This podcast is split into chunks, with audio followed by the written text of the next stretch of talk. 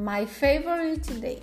Our trip to Porto de Galinhas in October was the last one we made before the pandemic. It was an incredible five days of great rest with lots of good food all day.